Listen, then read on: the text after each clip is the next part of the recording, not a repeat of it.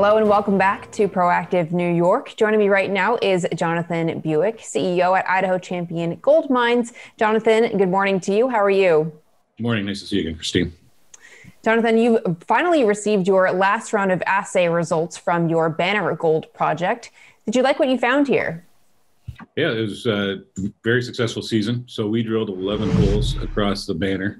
Uh, we we're looking to extend the strike uh, from our discovery of 2018. So we were very successful at that.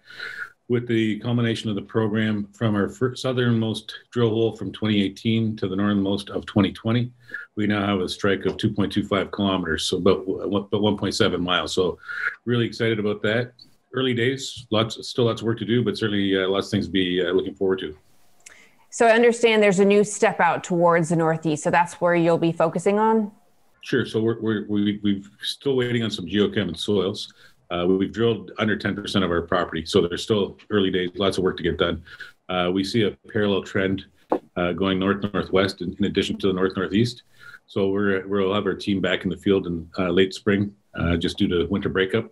Uh, but certainly, we'll be looking to get the drill turning again this summer. So, would you say overall 2020 was a success in terms of drilling?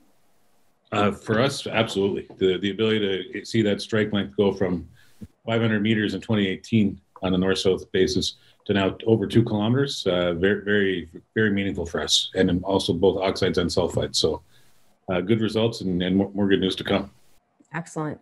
I also want to bring up the fact that you have hired a, a chief geologist by the name of Robert Kell. Can you tell me a bit about his background?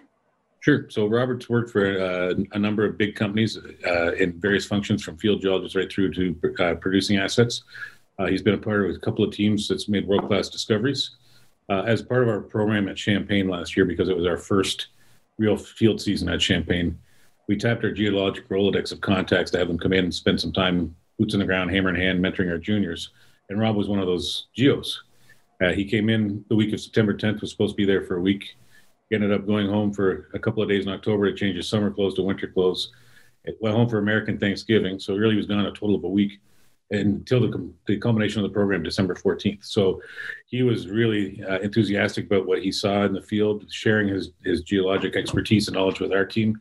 Uh, to the point where he said, "We can't let him go. We need we need to have him be a part of this uh, in a more meaningful role." And uh, we were fortunate that he was gracious enough to accept that and join us on our journey.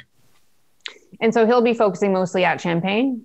Correct. Yeah. So his his his real skill set and expertise is the type of geology we're seeing at Champagne with the uh, detached detachment fault with a collapsed caldera porphyry setting.